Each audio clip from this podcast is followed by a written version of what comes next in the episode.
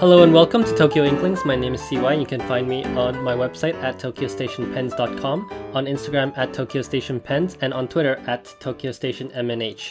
And my name is Jacob, and I'm FudeFan on Instagram and on Twitter, and I have a blog at fudafan dot com. All right, so uh, thank you very, very much, Jacob, and as well as all of the listeners for tuning back in. Um, I, I think I want to start reading reviews, because after we read our last review, we suddenly got an influx of uh, of written reviews on iTunes, which is uh which is very encouraging, and um so I- I'm really happy to hear that. And really, please, if you enjoy the podcast, please consider uh writing a review for us, telling a friend, telling I don't know your coworker, your family member, whoever that you think might enjoy our content. Um, you know, anybody who likes Japanese stationery or Asian stationery in general, I think could really benefit from uh, from listening to our show, and that is one way that you can um, help us uh, continue to make this podcast. Now, um, I think before every episode, I would like to read a review, because we really have some great reviews coming in. And I know, Jacob, you are a bit apprehensive because, you, you know, you kind of get nervous about um getting bad reviews. But fortunately, we have mostly five-star reviews. There's one one-star review, which uh which maybe I'll read later. But um but I want to get through our five-star reviews, because it's really, um you know, our, our listeners really say such nice things about us. Okay. So um let me re- read this review by eighty-two Greg. eighty-two Greg says, "Great show! Tokyo Inklings provides a great insight to the Japanese pen users slash collectors community, which is hard to learn about due to language barrier. C Y and Jacob provide interesting viewpoints into the developments in Japan that can reach out to the U S pen user slash collector community. I learned a lot!" Exclamation mark.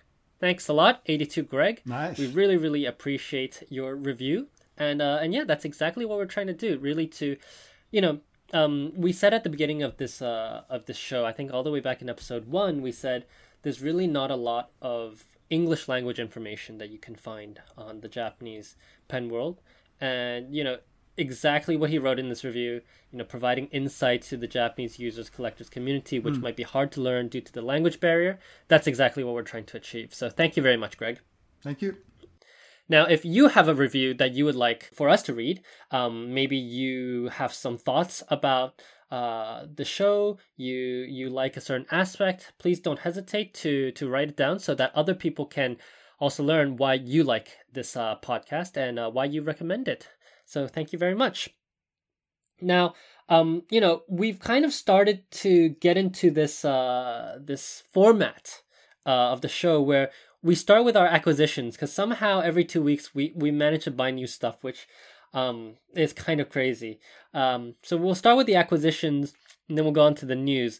But we have some interesting acquisitions, uh, you know, from both of us, actually, yeah, in very different ways. So, Jacob, Uh, do you mind actually letting me start with my acquisitions? Because I think yours will segue better into our news segment. Sure, go ahead. So um, my, my first one is not really an acquisition, but it's more of a modification.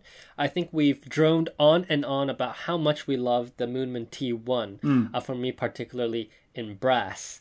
Um, but actually, I really, really enjoy another pen, and that pen is the Montblanc Martelé. Ah, yes. And I think that's just such a cool and unique pen for the hammered finish that they have.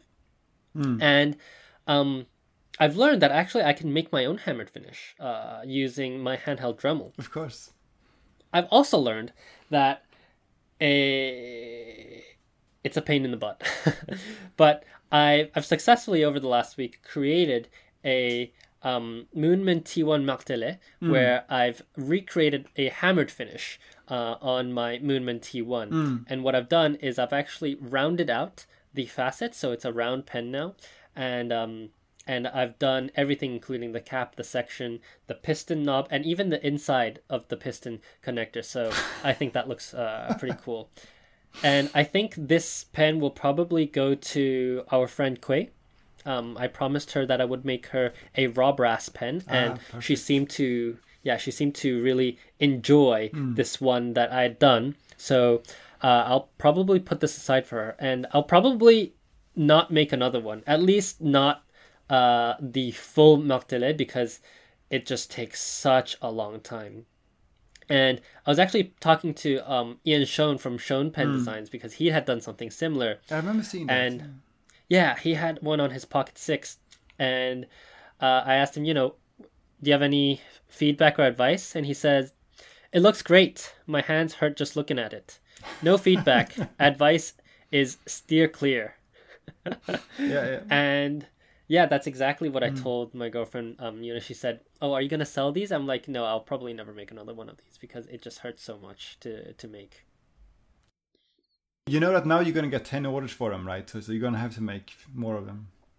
Uh, maybe not. But um, the thing is, I I ordered a bunch of the brass Moonman. And I do intend to experiment with finishes mm. on each of them. So hopefully I'll have a variety of finishes that I'll be able to show, um, with the Martelé just being one of them. Um, and the Martelé, I think, will, if I do make them, they will become really, really expensive because it the cost doesn't justify my time. You know, if I, mm. I think I this a pendant like this should sell maybe two hundred dollars. Mm. But if I break it down in terms of labor by hour, mm. it's, you know, like a third of what I should be making. So it, it just doesn't make sense. You know, it reminds me of a certain other person in the Japanese pen community who's been experimenting with the brass pens for a long time. Ah, wonder who that may be. I guess we'll get to him in, in a bit. Yes, yes. But yeah, um, maybe he'll see this pen and he'll start experimenting on his own. Yeah, because he was inspired by you the first time, right? Yes, yes, yes. So, uh, so yeah, we'll see. Yes. And then the second pen that uh, that I got in is this uh, Shumi no Bungubako and Nakaya uh, collaboration exclusive. And this is actually a set uh, one of two mm. um, uh, different models. So they have a model where they have a um, fountain pen nib. Mm. It actually says um, Gokufutos, so it's it's the C nib. Mm. Um, it's not actually a C nib, but it's just made in the image of a C nib. And they have that as a uh, roll stop, which is really really uh, cute. Yeah. And that one is gold trimmed. Mm. I, I think that one is Akataminuri, and then the other one in that set is the one that I got in, mm. which is um, you have a fountain pen, the, an actual pen as yeah. the roll stop. And it kind of looks like a clip, but it's not. And it's absolutely hilarious because it's super whimsical. You know, it's mm. it's fun and you know it's fun. Uh, and it has a wonderful S M nib, which I remember we talked about last yes. week, um, me not being so much of a fan of the S M nib. I have to say this S M nib, it writes very well, but I still think it's a bit boring mm. in terms of character. But I think what will interest a lot of people about this nib is that it is uh, ruthenium plated. So the actual uh, pen mm. is Kuro Tamenuri, which is a black Tamenuri, um, and that's uh, black on red. Uh, and they have a silver inlay on the section as well. Mm. So um, I showed you this pen last week, Jacob. I, I personally think it's it's beautiful. It's not really going to be uh, living in my collection because it doesn't. Uh, it's not a self filler, right? But I, I think that the pen itself is just absolutely fantastic, and the Urushi work is really quite top notch. I really love that that roll stopper, but yeah, some of these, some of these, you know, very fancy Urushi pens, they can look a little bit sort of pretentious, like sort of boardroom mm. pens. But the yeah, fact yeah. that you have this whimsical roll stopper makes it. I mean, there's it takes all of that away because it becomes. Becomes like a humor, right? I I, I yeah. love it for, for that reason. Yeah, it's like an inside joke. I think yeah. this is something that fountain pen memes would like. Yes, he would love it. yeah, so um, I'm actually going to be selling this pen uh, because, as I said, it's it's not a self-filler, so it doesn't really belong in my collection, but it was just so cute. Mm. Um, I really wanted to, to get it in to, to check it out. And right. honestly, this pen... it doesn't disappoint uh, if you're a fan of the soft medium nibs, which is, you know, a fantastic nib. Actually, this soft medium nib writes better than uh, probably all of the other ones that I've tried so far. Mm. Yeah. So, Jacob, you have um, you have some pens, and one of the pens you actually got a few weeks in, but we, we didn't talk about it. That's the Waverly nib, right? yes, I've been buying a few pens from, from Mercari, as I usually do. Um, and and one of them was a Pilot seven forty-two with a Waverly nib. So I've tried the Waverly nibs in a, like at Idoya and Morison. I always liked it, but I didn't spend much time with it. And I, I, I'm too cheap to buy pens at M S R P in general. So I never had my own Waverly nib, but, but then I found one uh, on Mercari for a good price. I ended up buying it, and I just love this nib. I, I might even go so far as to say that this might be my favorite nib so far. You know, Jacob, um, your handle is FudeFan. Yes. Um, and you don't have Fudes in your in your in your pen collection.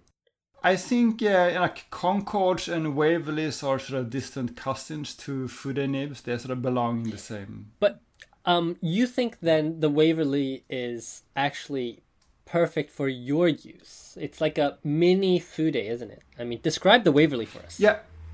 Yeah, in a way, it's not that different from um, you know Pen B B S's, you know what they call them, the mini Fude nib, and it's in a way it's a little bit similar to some um, some vintage mm-hmm. Montblanc nibs. It's a little bit more of a bend here, but it's still not all the way you know Fude. Mm-hmm. And um, whether or not you get line variation depends on how you're holding the pen. I found some articles online saying that the whole point of a Waverly is that you it's it's a monoline nib. You're never gonna get line variation. But when I'm writing with, I get almost like a slightly brush-like strokes. Um, but it's mm-hmm. it's very smooth while still having a bit of character, and and I, I love that. So I think it's probably at least the most interesting Pilot nib. So I'm happy that I got this pen. Um, but another thing about this pen is that, you know, when you when you buy pens secondhand, in, in Japan in particular, um, the price tends to be better if if the if the pen has some kind of engraving. So sometimes, you know, people engrave their names or there's a company name. And that was the case here. So the, uh, the listing on Mercari, it said there is a company name on the on the cap. I cannot show you the company name, but just know that there is a company name on the cap. Okay, fine. I mean, um, I might do Urushi on it anyway, so I don't care. But okay, I'm curious about why you can't show it to me, but go ahead. Right. So I bought it, and I got it, and there's a company name, uh, So Dick, on it. What is what does a company called So Dick do? So apparently this is a company based in Yokohama. They do some industrial uh, automation. They make some fancy machines, and they might have one of the most unfortunate names mm-hmm. I've seen. But uh... yeah, I have to say that engraving is hilarious. Yeah, I'm almost tempted to, to keep it as is and not do Urushi yet, just for that reason. But we'll see. There might be still be Urushi in the future. I I want to actually get into a bit um the Waverly nib. Um, you know, this is a podcast about Japanese pens, but, you know, fountain pens are not indigenous to Japan. And I think the um the history of fountain pens is actually very, very interesting. Um, notably, for example, you have nibs in Japan Uh, that nobody else continues to make, such as the music nib. But somehow these survive in Japan. And I think in a way, Japanese pen makers, uh, not just pen makers actually, in Japanese industry in general, are very good at taking ideas and really perfecting them. And the Waverly nib actually, I think, has an interesting history. So um, if we look, you know, deep into the history of fountain pens, um, David Nishimura, who runs um, Vintage Pens, uh, he actually has an article about the Waverly nib. Um, he wrote this in two thousand thirteen, so it's not that long ago in, you know, the grand scheme of things. But he claims that the creation of the Waverly nib is credited to Duncan Cameron, who in eighteen fifty joined his brothers as one of the principals of the Scottish firm of McNiven and Cameron. And uh, this company actually has made nibs uh, with the word Waverly engraved uh, on the nib. So, you know, McNiven and Cameron and Waverly nibs, uh, these are things that you can find if you're lucky on eBay. And in the patent, actually, I'm looking at the patent, and it does have this upturned nib. It says, um, it says uh, they are formed with the extreme tips slightly turned up. So the Waverly nib was apparently very, very successful, and according to um, to David, uh, was in production for about a hundred years. And yeah, so the company, um, McNiven and Cameron, uh, they renamed the company to Waverly Cameron in nineteen seventy, and you know they, they were dissolved in uh, two thousand twelve. So apparently Richard Binder Uh, had started customizing nibs with upturned tips, which he called the Waverly. Um, and David claims that pen sellers uh, wrongly assumed that the Waverly could be used as a generic term for any nib with an upturned uh, tip. And apparently, uh, Waverly nibs were not uh, necessarily invented by McNiven and Cameron. Uh, they actually had original um, nibs that were upturned that were not called Waverly, that were even created by McNiven and Cameron. Now, my point here is that you saw a lot of imports into Japan uh, in the fountain pen technology area. So we've discussed a bit how Onoto had um, massive, massive influence on Japanese fountain pens. Actually, Onoto is uh, the the uh, the vacuum filler that actually um, inspired, I believe, the Japanese eyedropper system. And you have um, I, I I can't imagine any other possibility outside of the fact that there must have been Waverly nibs that were imported into Japan, and um. predominantly Pilot uh, started to make these Waverly nibs as well, uh, with the upturned tip. So um, I think this is a really good example of Japanese manufacturing kind of continuing the spirit of those, uh, let's say, the nibs from, you know, what many people consider to be the golden age of fountain pens. And it's interesting to me that they continue to sell it, um, but they they they've really perfected that, right? Yeah, absolutely, absolutely. But, but it's interesting that it's such a, it's still only available on on you know some models, but we know that this um, this small shop in southern Tokyo, Asahiyakami, yep, they sell the eight. eighty-three Yep. With, I think, two nib options, right? The Fei nib and the Waverly. Correct.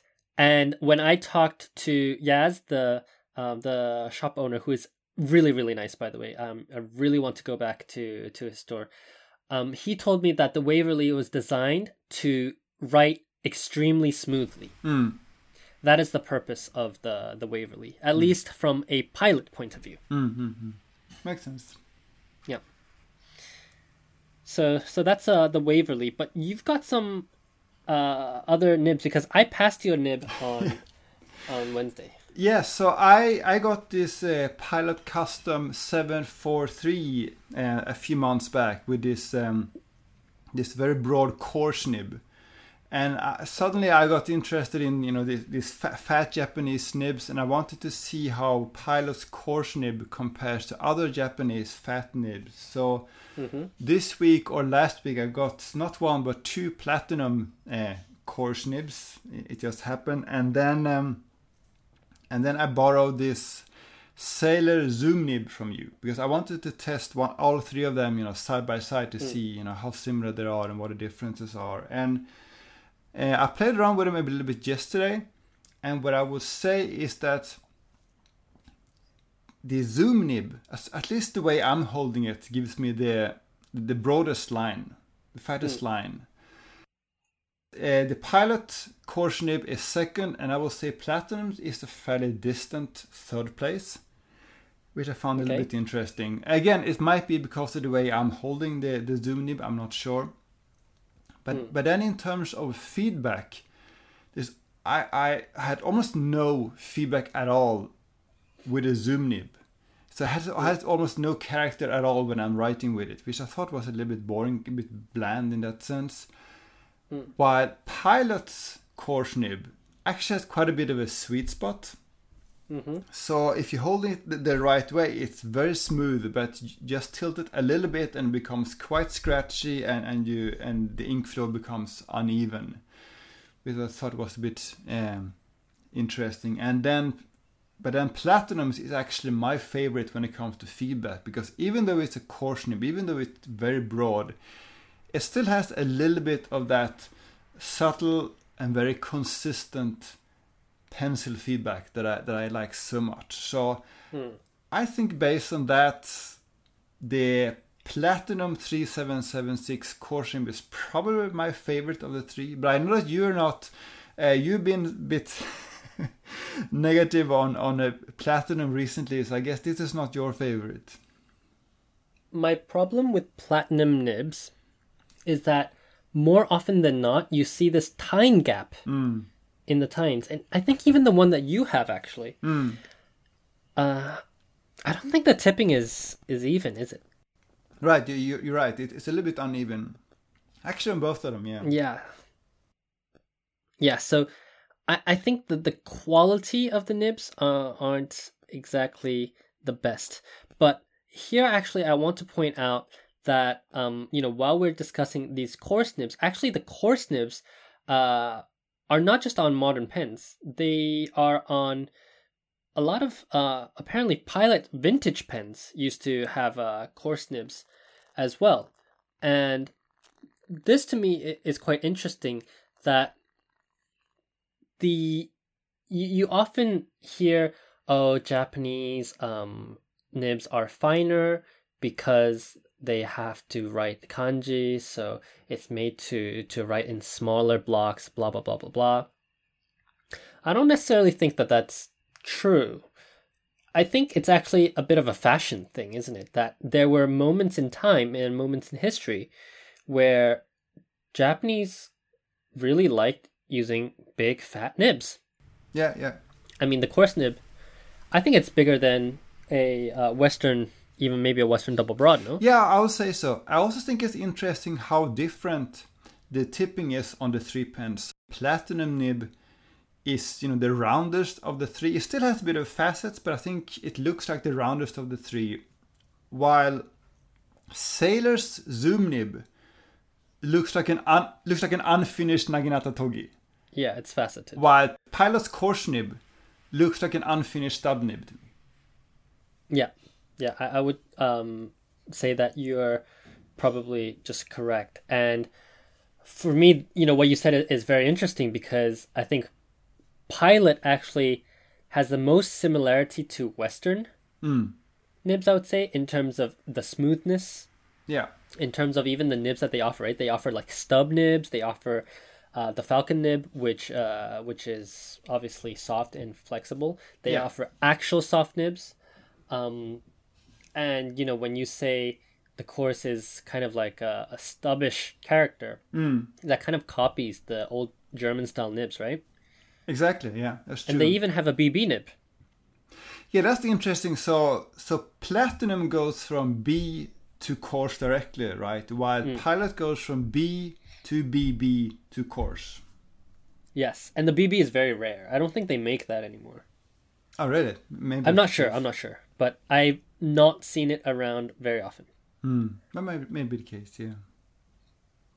Yeah, but but you're exactly right. And then Sailor goes directly from B to to Zoom. I guess there's a music in, in the middle, but um, I would say Sailor's music is not really, I mean, by my my definitions, I wouldn't call it a true music nib, right? Um even though, yes, you can write uh vertically with it. I would say that that's probably more akin to like a, a unfinished stub nib, so similar to the Pilot B B. Yeah, exactly, I agree. Yeah. Um but yeah, so you enjoy those pens? I enjoy those pens. I enjoy the Platinum in particular. One thing that was a bit curious was that I, I took these platinum nibs and I stuck them on a Moonman T one, of course, mm. as one would do. One of them didn't really fit in a sense that it sort of sort of fell behind the, the feed, like into the section almost, mm-hmm. while the other one uh, fit just perfectly. And they're both modern coarse nibs, you know, this this this flat shape. Mm. So I don't know what the difference is. Maybe I'll have to bring both to you and you can have a look at them and see what, yeah. what the difference is. Did you check the feed? Uh, no, I didn't. No. Yeah. Um. Yeah. It, it might be. Uh, different eras, but you know, I, you'd really need to to take a look at the feed for that. Yeah. But yeah, um, you're liking your Oyaji pens black gold trim. Absolutely, absolutely. That that's my style. Ugh, so boring. And actually, uh, on that note, I've been been um, been enjoying an Oyaji ink, so Pelican blue black. So let me sort of rewind a bit and explain why. Mm-hmm. So. As you know, I've been studying for for some exams, so some professional qualifications, and that's been, for me, a good excuse to use my pens and notebooks. Mm. Um, but as I'm taking more and more notes, I become more and more paranoid mm. about, you know, uh, erasing all the notes with, with some, some spilled coffee or, or water. So right. For the last few weeks, I had I've been using uh, mostly pigmented inks or um, iron gold inks, mm. and um, and so pigmented inks tend to be a bit bit bit, bit uh, high maintenance, a bit difficult to use. So I've been mostly yeah, difficult inter- to clean. Yes, that, that's for sure.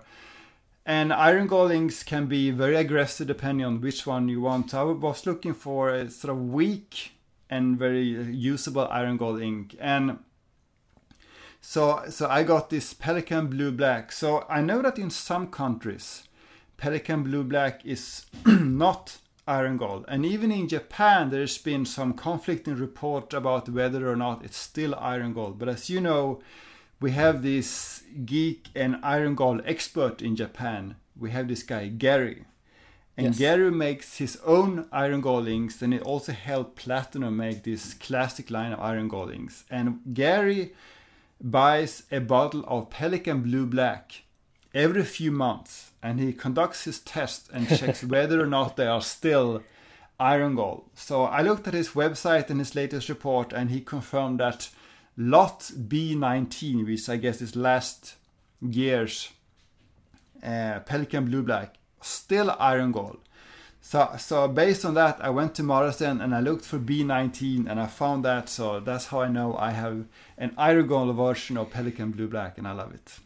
You know, this story is is so fantastic because it just goes to show the kind of uh you know, there's no bound to the geekiness right of pen users. I mean, He he goes and buys a bottle of blue black every mm. few months to check if it's iron gold. Yeah, you know, somebody somebody hire this guy, really, because uh, I can't believe he spent so much money to just check, just to make sure that they're still iron gold. Yeah, yeah, yeah. But that's to fantastic. Be fair, the Pelican inks, especially the four four oh one series of inks, mm. they're quite quite cheap. So, but uh, yeah, I, I appreciate what he's doing. I mean, I'm worried about his storage space. I understand too.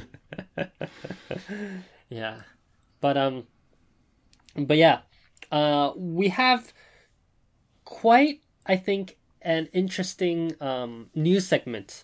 Yeah. Uh, for you, because we have some news, uh, three main to- topics, maybe four main topics. Yeah. But one of the the more important ones uh, is the Sailor and the Plus collaboration. Yeah. Now, I've personally gotten a lot of inquiries, including mm. from uh, Brad Dowdy of the mm. Pen Addict, as well as um, from Diana from uh, from the Nib Section, yeah. asking me, you know, has Sailor actually mm. been bought out by mm. Plus? Uh, yeah. You know, did they convert these convertible bonds? Yeah.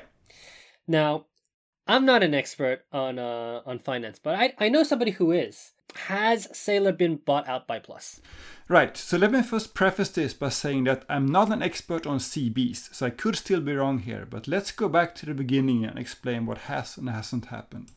First of all, to recap what we said a few episodes back, we say that Sailor has issued something called convertible bonds, and we say that a company called Plus has bought these convertible bonds. So I want to explain a bit more about what that actually means. So let's start with the absolute basics. So what is a bond? So a bond is basically like an I O U. So let's say you are a company and you want to build a new factory and you don't have the cash at hand to do that. So you need to raise capital. And there are a few different ways you can do that. Um, one way is to issue bond, bonds. And let's explain by example what that means. So let's say you issue a one million five-year bond. That means that whoever is buying that bond is effectively lending you one million yen for a duration of five years. And in return, that buyer usually gets interest. In the world of bonds, that's called coupon payments, but it's just interest. And then after five years, they're gonna get their one million yen back. That, that's the basics. And these kind of simple, straight bonds are issued by both com- corporations and by local and national governments. So it's very simple and very common. Now, what Sailor issued was not a straight bond, but a convertible bond. And a convertible bond is a little bit more complicated because a convertible bond has something called a share option attached to it. And that gives the bondholder, the buyer, at least two options. They can still hold on to the bond until expiry, just like a normal bond, and get their, they're gonna get their interest payments and they're gonna get their money back. The, another option is that they can convert the bond into a number of shares in the issuing company. And in this case, the issuing company is Sailor. Now here's the most important point. The number of shares that you get, and thus the implied price per share, is set in advance. That's part of the bond's terms. And it doesn't matter what the current market price for that stock is. And that in turn means that, let's say the price per share is, you know, one hundred. It's called a conversion price. If the conversion price is one hundred and the stock is trading at, you know, one hundred fifty, then you're going to be, then it's a good idea to convert because you're going to be effectively buying these shares at a discount.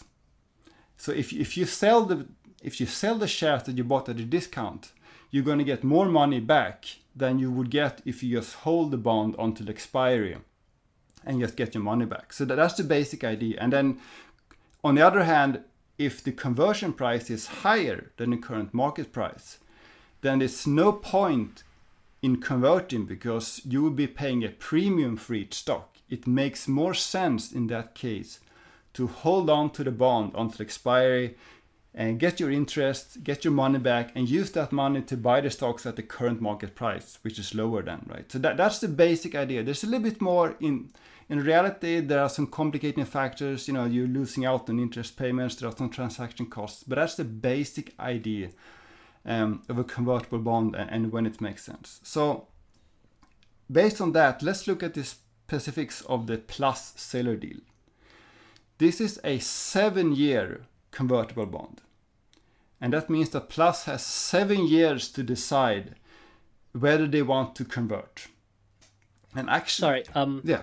So when is this bond, when was it issued? Was it issued this year or, or seven years? It was issued uh, in July this year and it expires okay. in July twenty twenty-seven. Okay.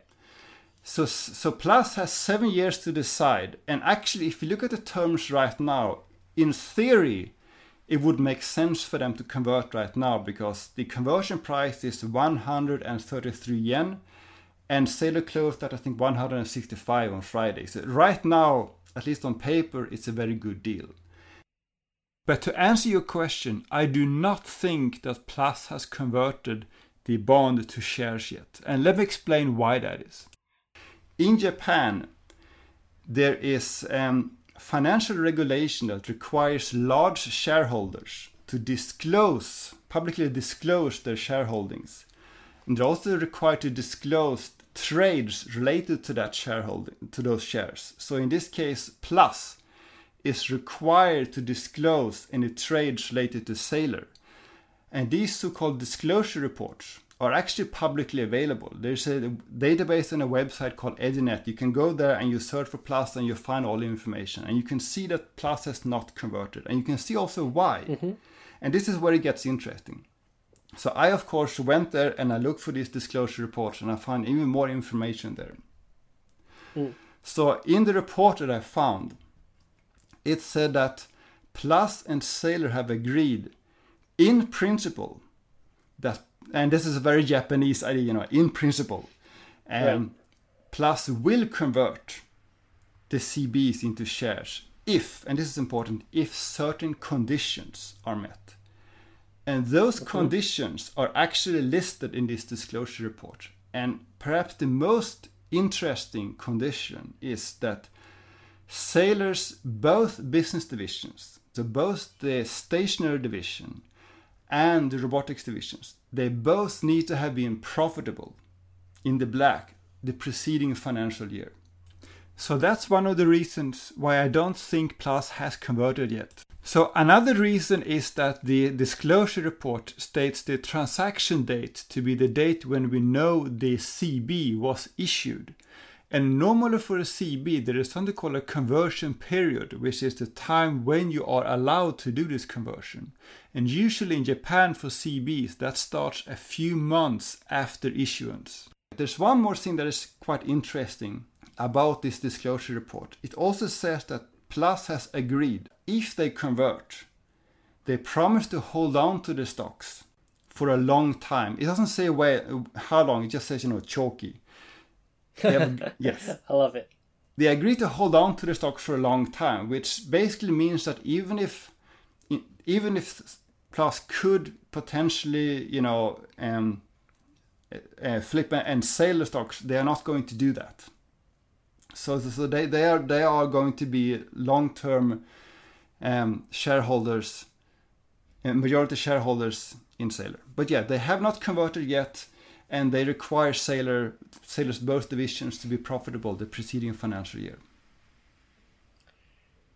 So um, I've read on M and A Online, yeah, right, which I've shared with you as well, mm. um, that actually they they have mm. um, uh, reported, mm. you know, uh, kaimasu. fifty-seven point seven eight percent に引き上げる報告書をじゅうしちにちに提出した。So what does that mean?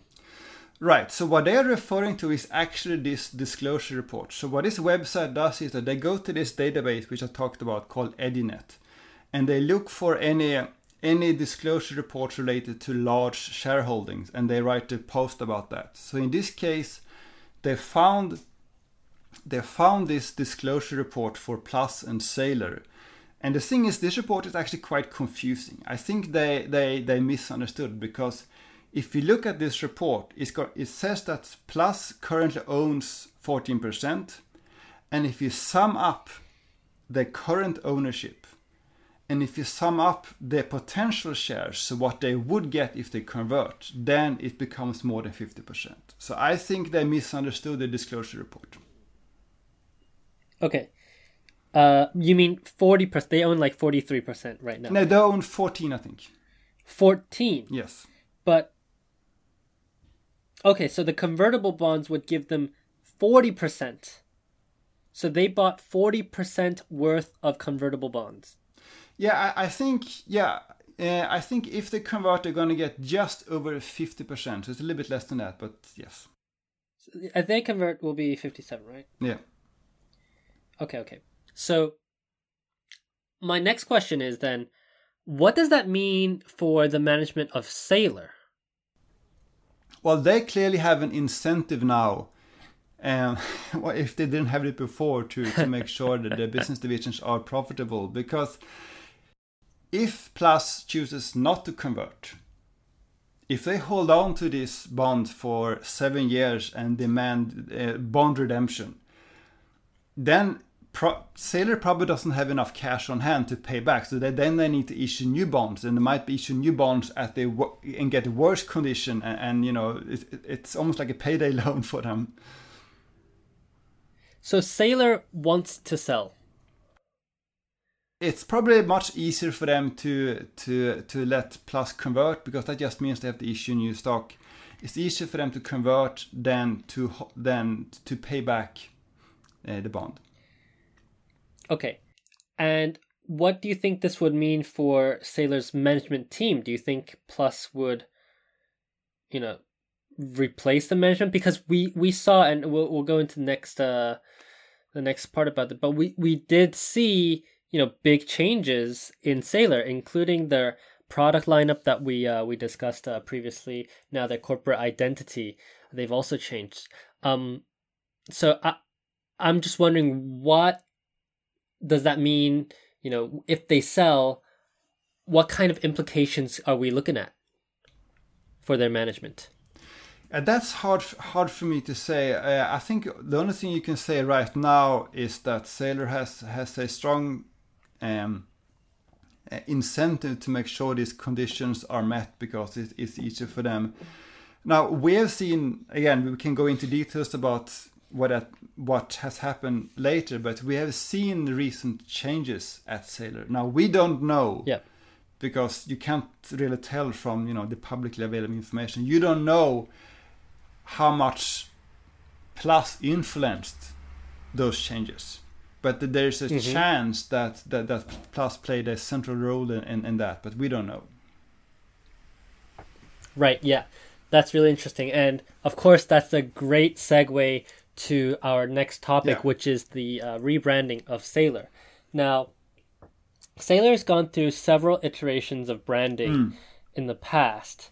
Um, and I was listening to the Pen Addict uh, earlier this week. Mm. And something I didn't notice is that they actually don't use the same font on their box and on their pens. I've never noticed that. Yeah, so on the trim of the pens, it says Sailor founded nineteen eleven.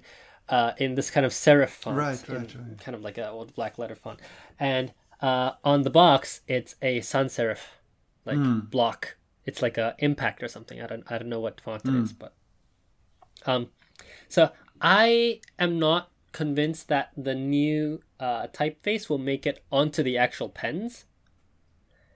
Uh. The logo, however, mm. probably, I think, should go on the on the pens. At least, I guess, the, the engraving, the anchor engraving probably is going to change, yeah. right? Yeah, I think if it doesn't change, that would be very, very strange. Um, you know, to, to use a logo that's no longer your corporate identity. So I guess, um, you know, that will be a huge undertaking in terms of tooling. Now, to, to link that back to what you had said just now, um, Sailor, obviously, uh, you mentioned, is doing quite well. Their their their stock prices rose a few percentage points from, you know, July to now. I think it's quite impressive.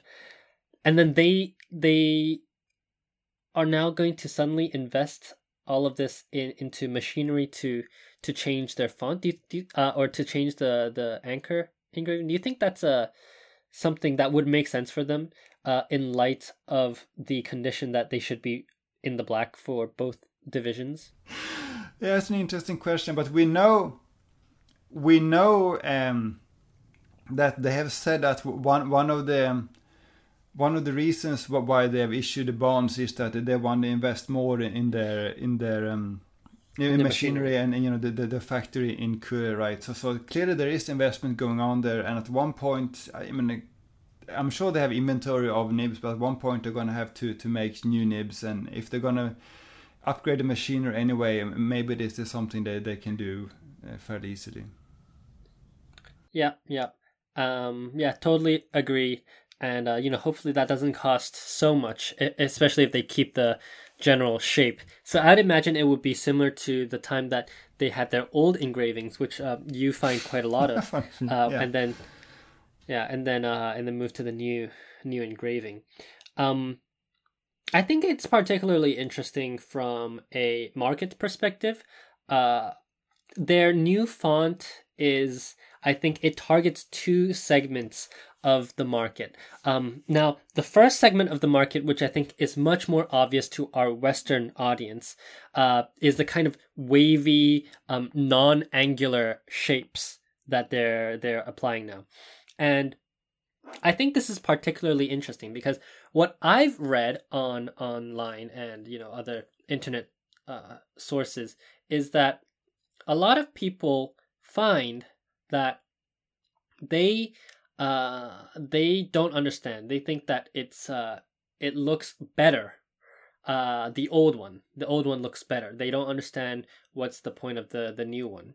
However, I think when I look at it from a Japanese market perspective, I actually think that it makes a lot of sense because if you look at the logos of um or or the typography of the um different, let's say, stationery shops, those are actually um especially the the more uh, female oriented shops, those actually enjoy this kind of wavy, uh, kind of non-angular uh, logo and, and typeface. And I might be totally wrong, but I, I feel like this is trying to almost speak directly to a more feminine audience that they haven't been focusing on in the past. That's possible, um, but I wonder then if the current product lineup Um, is suitable for that, or if you're going to going to be seeing f- further changes to the to the product lineup with maybe maybe some more interesting mm. colors. You know, we ha- we have the uh, you know the, the four seasons, but other than that, it's still a lot of black and gold with, with some with some burgundy here and there. Yeah, but then when you talk about Sailor, I mean, when I talk about Sailor, I don't think of the black and gold ones, right? We think of the sparkling, uh, sparkly body ones. Yeah, but yeah, but those are, but, but those don't have Sailor branding anyway, right? They have. Like, they do. Do they? Sailor is imprinted on the cap band, and it is imprinted on the box. But at least not on the nib, right? There, there's, there's some some pretty uh, Shishikura clouds and so on. Yeah. Um, so it, it wouldn't be on, on the nib or most of the time. So if you do like Pentanoto, um, some of them have it, Nagasawa, some of them have it. And then on, you know, others, they do, um, you know, custom engraving. So of course those are possibilities. I think you also, you said that the new Bung Box pen, the Streets for Men, have that on the cap band. Yes. The, the Streets for Men did have, uh, did have, um, Mangara, yes, on the on the cap band, indeed. But I think the overall point that I'm trying to get at here is when you consider Sailor as a as a brand, mm. when you think of their logo, and you have more of these wavy, non-angular lines that you see in so many other uh, stationary um, companies, mm. I think it, it could be, let's say, let's let's say it's a nod. It's it's a it's not a direct Um, speaking to, but it, it's a nod to the idea that there aren't, um, there are more customers mm. than just people who buy black pens. Right.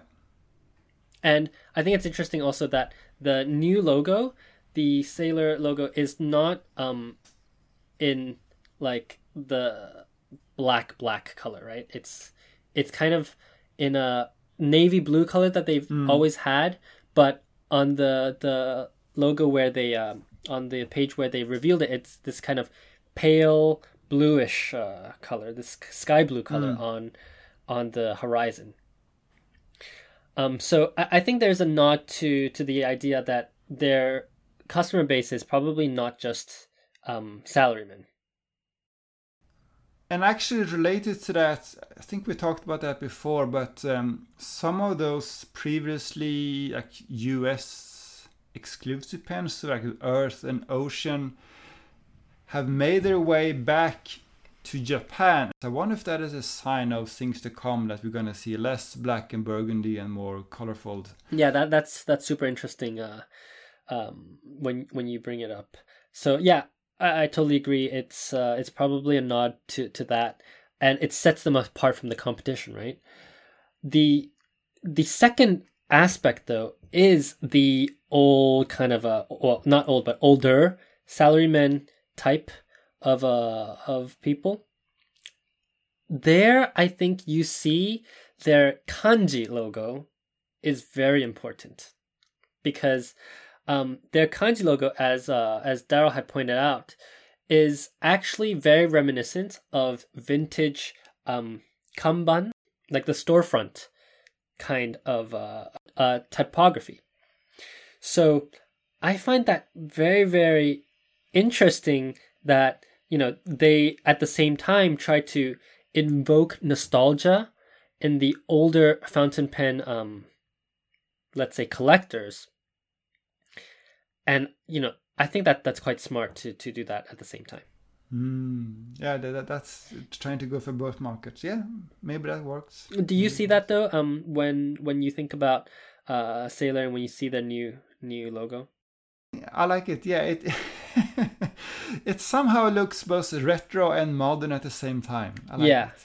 I, I think this is a harken back to the good old days, let, let's say. So, yeah, I, I think this uh, this typography, uh, yeah, typography really um, tries to target two different segments. Whether it's successful or not, I guess we'll see um, in the sales. But yeah, I think this is actually quite exciting. They're trying to reinvent themselves. Mm. By the way, while we are on the topic of Sailor, I don't think we talked about the fact that they have increased prices, because now that is publicly available. You know, if you go to Morison, they have a list of all the new prices. Did we talk about that? Um, I, I think they did it along with the uh, the discontinuation. I'm not sure if we talked about it in mm. particular, but yeah. So some of those pens are actually really quite expensive now. I think the uh, the Rialo is like thirty-five thousand plus tax. Yeah. So they're not they're not cheap pens now. They're not cheap. I think they had a five thousand yen uh, increase on, I think, across the line, actually. Mm. Yeah. Yeah. But uh, but yeah, that's uh, the new Sailor identity, um, which I think is honestly quite cool. Yeah, I like it. Okay. Um, next on uh, our kind of news slash market front, Bungu Joshi. We've talked about Bungu Joshi uh, mm. quite a few times on this show. Um, Bungu Joshi is a huge stationary event, uh, mm. usually in December, uh, early uh, November, late uh, early December. So, they, sorry, late November, early December. Um, and it's it's one of the biggest. It, it's fantastic. It's fantastically and hilariously huge. It's like thirty-five thousand yeah. people last year, right? Yeah. So they've actually put out now a crowdfunding plea because, and it's kind of confusing reading their their mm. crowdfunding um page, but it seems like they don't have enough cash to keep running after this year. Yeah, I, I read it too, and I am equally confused. So there are a few things I do understand. I do understand that they had to cancel at least one event this year. There was, I think it was an event planned in Sendai. And they had to cancel that, or they turned it into an uh, online event, but they had to, had to cancel the, the, the actual, you know, event. And there were costs associated with that. Maybe they st- still had to pay for the venue and... and so on. I understand that there was at least a one-time cost there. I also understand that there are higher costs than before, and you're making less uh, money because there are fewer tables and there are fewer attendees. So I understand that, that that has changed things for them. But what is not clear to me is whether they are want need to cover this like one-time cost because they had to to cancel events this year, or if they are sort of trying to run the big Bungu Joshi Haku event as before, even though that means, you know, uh, losing money on that event. So I think um, from what we know about Japanese um, event organizers in general, uh, they don't really like to change um, the way they were running things, I would say. So from what I understood, they want to keep running Bungu Joshi as it was, and they want to keep doing it again next year as well. And for this year, they were able to hold it somehow, but um, but by holding it, it means that they will have run out of cash completely and will probably be bankrupt next year. Right. But but is that just a cash flow problem, or is it, or is that that, that they would be losing money on this event? Well, I mean, this is not clear, and you know, probably they would be losing money. So maybe it in- indicates it's not profitable this year, and, and they would be in big trouble next year. So they say they need to raise some money, right? That's, I think, the point. Uh, but I think it's interesting that they're then doing crowdfunding um to to try to raise funds for their their company, basically, by selling these crowdfunded um tickets to this year's Bungu Joshi. Now I, I I'm looking at this uh green funding uh site, and I see that they have twenty-one days left, and they're seventy-four percent through to their goal. So they've raised about um, two point two million Japanese yen. Which is quite impressive, to be honest. And they're selling like t-shirts and, and, and things like this. Um, a lot of this seems to be... I mean, thirty-seven people backed this one hundred thirty dollars um, ticket pack. What do you think about the strategy in general? So one thing I'm wondering if is how much of this has to do with them not being able to cancel and change venues. So for example, I'm thinking about mm. like last year, last year we had a Tokyo International Pen Show, and the day after, actually when when Tokyo Pen Show was still going on, was still going on, um, Wagner's autumn, small autumn pen show was happening, right? And uh, and Morison wrote yeah. in his blog that the reason for that was that he had to book this venue, which was, you know, K F C Hall, at, at more than one year in advance, and it was not easy to change that. So, you know, looking at back at Bungu Joshi, I mean, the the first thought would be, you know, why don't you change the venue, change the format? But it may be that they are sort of l- locked in and, and unable to change the venue for a while. And that might be why they either have to go ahead as planned or, you know, cancel the whole thing. Mm. I, I think, you know, th- there are obviously a bunch of different business implications that we don't have to go th- uh, through today. But the future of stationer and stationary events probably has to be reimagined. Um, when reading this, you know, Bungu Joshi, as we've said many times, is absolutely massive. I, I think they haven't really, uh, they didn't save up for a rainy day. And, you know, ob- obviously all these cancellations will make an impact on their bottom line, but I think they might start to be more careful with how they invest their money. And, um, probably even opt for smaller venues, or even, you know, integrate more of the online. So what I hope is that they would integrate more of the online um, events, or even host uh, events online in parallel to the physical events, so that people who aren't able to go to Tokyo to the actual venue would still be able to buy tickets and attend, maybe at a cheaper ticket price. Um, and still be able to to buy stuff from the vendors, so that the event overall can uh, can generate more revenue. Another thing I'm wondering, I think we talked about that online, but we know, because we talked about it recently, we know that Bungu Joshi also runs the, the Inkunuma Ink show, yes. right? And we don't know if that event is profitable or not, but assuming it is, I mean, we know it's very, very popular. Assuming it is, I definitely think there will be room for more than one Inkunuma per year, especially given how, how often Tonen Limbs is, is or planning to do various events, right? So I wonder if that is something that they could potentially experiment with. Yeah, absolutely. All right, so um, you know, as always, we have to have a Mori bashing segment. So here we go. Yeah, so earlier this year, and we actually talked talked about that in an earlier podcast. He, so first of all, uh, he does these collaborations with uh, Fine Writing International in in Taiwan.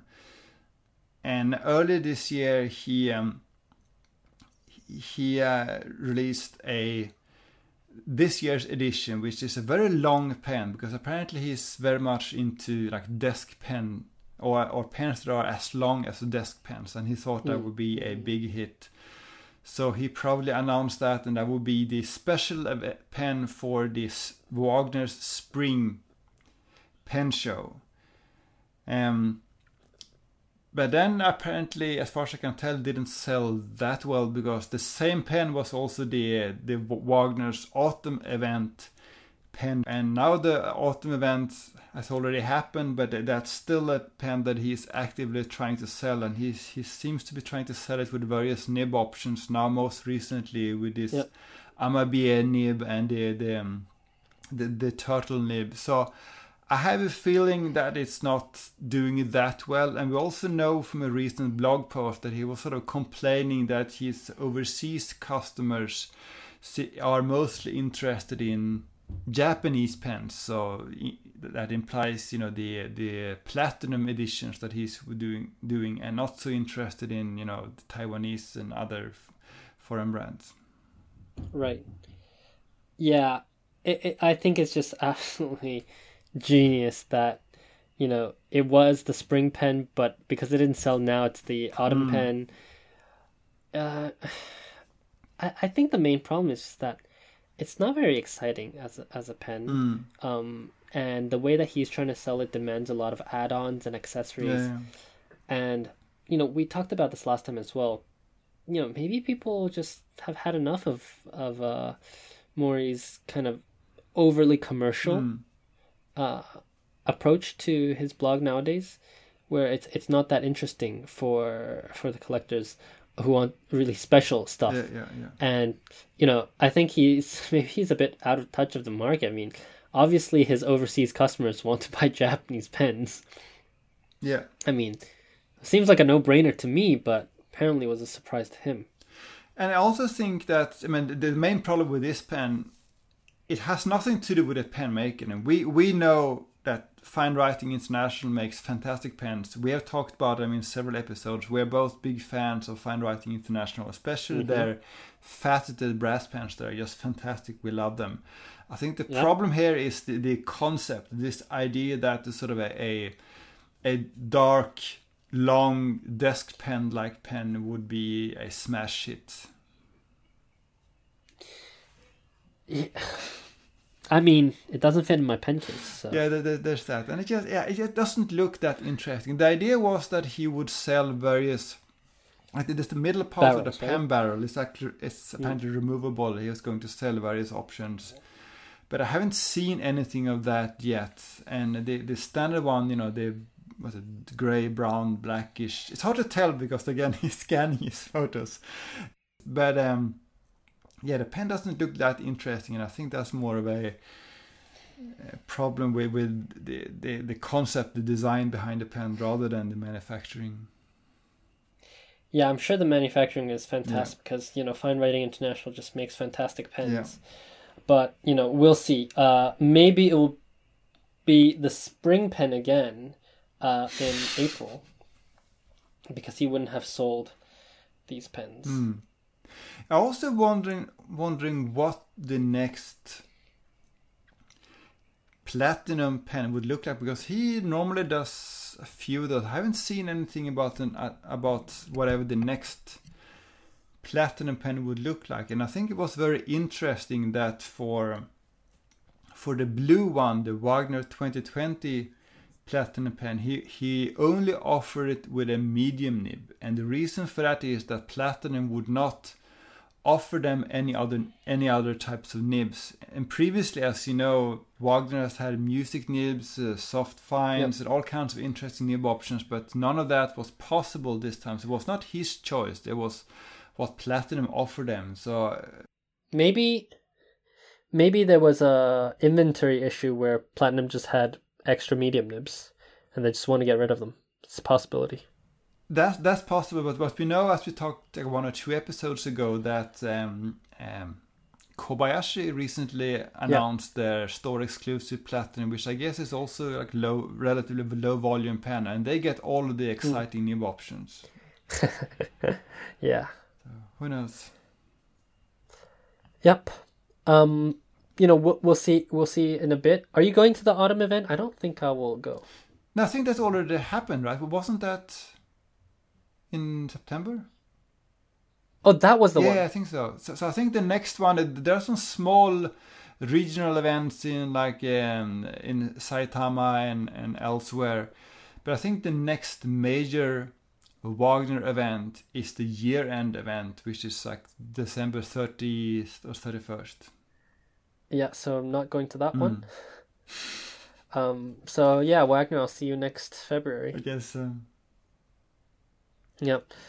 Um, yeah, that's a shame. But, you know, the exciting things that I learned at Wagner are probably the um, smaller vendors or like the smaller enthusiasts that make pens. Yeah. Uh, one of them is Pen Saloon. Yes. Right? And he made, with in collaboration with Gary, the fantastic um, light blue black Kiboho. Oh, yes. And this time he collaborated with... Uh, with ex-Eboya, um, Kanesaki, right? Yeah, and, and this is actually the, the second pen he's done together with, with with Kanesaki. And we talked about Kanesaki before. He is probably one of the most skilled, if not the most skilled, like craft pen craftsman in Japan. He he can he can create anything out of ebonite, basically, right? And he, he runs his repair shop. He charges an arm and a leg, but he can repair any pen, right? Um. He also does some pens uh, on commission, and he so he worked with Pen Saloon. And earlier this year, I think it was earlier this year, he Pen Saloon and Kanesaki um, released this Yori no Shirbe pen, which was ebonite and Kyoto opal, which is sort of this uh, sparkly material. Yeah. So it was a cap and a barrel, but no nib and no section, but it was meant to fit Sailor, Pilot, and Platinum sections. So they sold that. It's quite expensive. I think about more than fifty thousand yen. I think there was some price variation there depending on options, but it's quite expensive.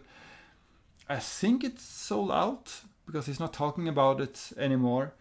And now there's a follow-up model, which is called Yoru no Mizukagami. This is also, which is also Um, ebonite and Kyoto opal. I think it's a bit smaller this time because it's meant to fit Pilot number five size or Sailor like standard size sections, and it looks a little bit more elaborate than the first pen. There, there, there's some almost like bamboo-like patterns there. That actually looks quite good. It's even more expensive. I think it's sixty thousand yen.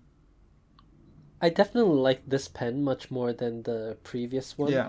I think uh, Yoru Shirube was uh, it was too contrasted. I yes. think um, the the middle section of the bar- uh, barrel just kind of jumps out at you with this pale um, bluish thing. Yeah, and uh, and it was a bit too much. This one is a lot more subtle, um, and I mean the gold hardware is really kind of a I, I find it a bit too much for mm. me. Because it's so thick, but you know, it's, as you say, a very well done pen. I think this pen looks a lot better. Mm. It's interesting. It kind of reminds me of Eboya's own um, bamboo. Yes, yes, yes, it does. Yeah, and of course, Kanesaki used to be. Uh, he used to work at Eboya. Um, the clip is, I think, particularly interesting.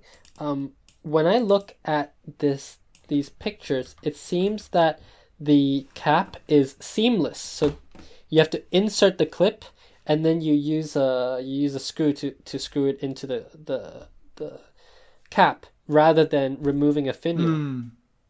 Uh, so that's kind of like a harkens back to the ebonite pens of old. Oh, yeah, yeah. Also, I think the cap has a um, flat spot on it. Yeah, right? I saw that. It looks interesting. Now, I don't really know why there is a cap like there's a flat spot on the cap. Like it, it, it doesn't really make sense to me from a, a design perspective, but you know, that's just how the pen is made. So, you know, I can't mm. really complain about that. It does look very good, but I will say that it doesn't have that glossy polishing that you love about the Ebias. Mm, that's true.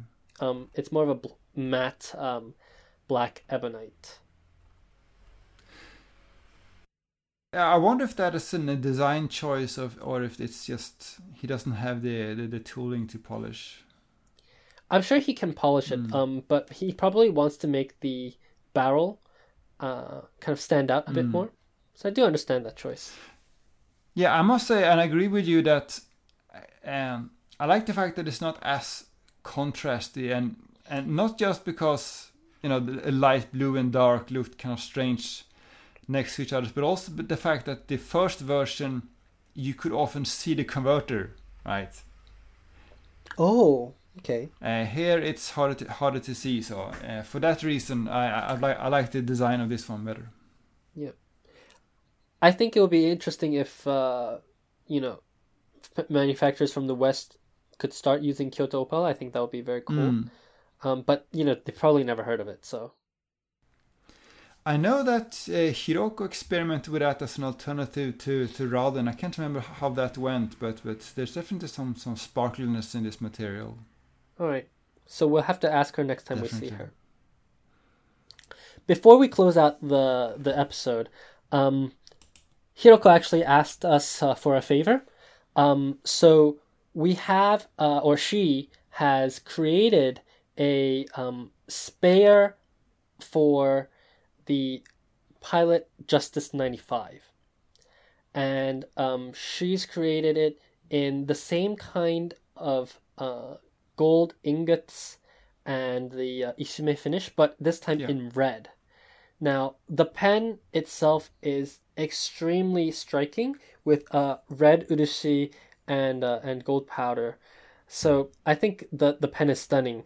Um, she's made this extra uh, replacement barrel mm. and cap. So if you have a um, Pilot Justice ninety-five and you would be interested in a Bokmondo mm. pen, I think this is a great opportunity because the the cost of the design is usually around five hundred dollars. Mm.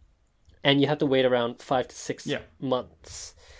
Um, she is offering it for sale for four hundred dollars. Mm. And so you'll get an extra barrel and cap. Whereas if you send it to you, obviously you don't lose the barrel and cap, but you know, you don't get to use mm. the black one again. So this is kind of like a plug and play for, for anybody who has a Pilot Justice ninety-five. Um, And Jacob, I think you you have the pictures, so we can link that yeah. to the show notes. So if, if anybody is interested in purchasing this pen, uh, how should they do that? Uh, they can contact just you and me, and, and, and we'll, we'll sort it out. And what I will add to what you said is that if you want this, if you don't already have a... a Pilot Justice, and you want it, so you want a pen with the nib. We, we we can we can find a a, a Justice on on uh, in Japan on Amazon or whatever, where prices are, are better than in pretty much anywhere else. So we we can yeah. we can also um we can also sell a, a whole pen. Yes. So um with that being said, uh if we are sending it to the U S. Uh, I'll have to ship it to my mother, um, I think either next week or the week mm. after, so that it can arrive in the U S by November. Otherwise, we can use Yamato yeah. uh, to send it, um, but with no ink. So uh, that wouldn't be a problem at all. But yeah, uh, we'll post pictures of this pen. I personally, I, I think it's stunning. Obviously, I have the black version. You have a black version of yeah. this as well. Um, How do you think the red works? So I, when I heard about it, I thought it would be a little bit too sort of showy with red, but I think it really, really works. So I like it. Yeah, it, it's it's absolutely beautiful. Uh, you've got to see mm. pictures of this. This is uh, this is a crazy um, piece of art that she's done, and as usual, she's outdone herself. It might be sold by the time this episode comes out. Okay, so uh, yeah, if it's not sold yet, uh, you better um, you know jump on that, because we we just we know how popular Bokumondo is yeah. in the pen world. You know, she started doing um, Urushi on mostly um, sheaths, so like sword sheaths, and you know, sometimes fishing equipment, stuff like that. She's told us that um, ninety-nine percent of her work now is pens. Yeah, and when we first met her, I think uh, more than a year ago now, almost two years ago, you know, the, the turnaround was like a few weeks. Now it's like five, six months. Yeah. yeah so yeah. so we know that, you know, she's just exploding in popularity. Yeah. So if you want that, um, hop on that very soon. Uh, I have nothing else uh, to say, um, Jacob. Uh, the only thing I want I wanted to say is that one of our favorite podcasts, the Nib Section, is back, and we're very happy about that. Oh yes, and uh, and thank you for the shout out uh, on the latest episode of the Nib Section. Hopefully, you know what I, I I think the ideal would be if we were if we release on alternating weeks, so we can have Nib Section and then us um every week. That would be really cool. Oh yes, that's good. Yeah, so the Nib Section, if you're listening, please uh, release on alternate weeks from us. That's our uh, final housekeeping item of the day. Yes. And uh, with that, my name is C Y. You can find me on my website at tokyo station pens dot com, on my Instagram at tokyostationpens, or on Twitter at tokyostationmnh. And my name is Jacob, and I'm FudeFan on Instagram and on Twitter, and have a blog at fudafan dot com. All right, bye-bye. Bye-bye.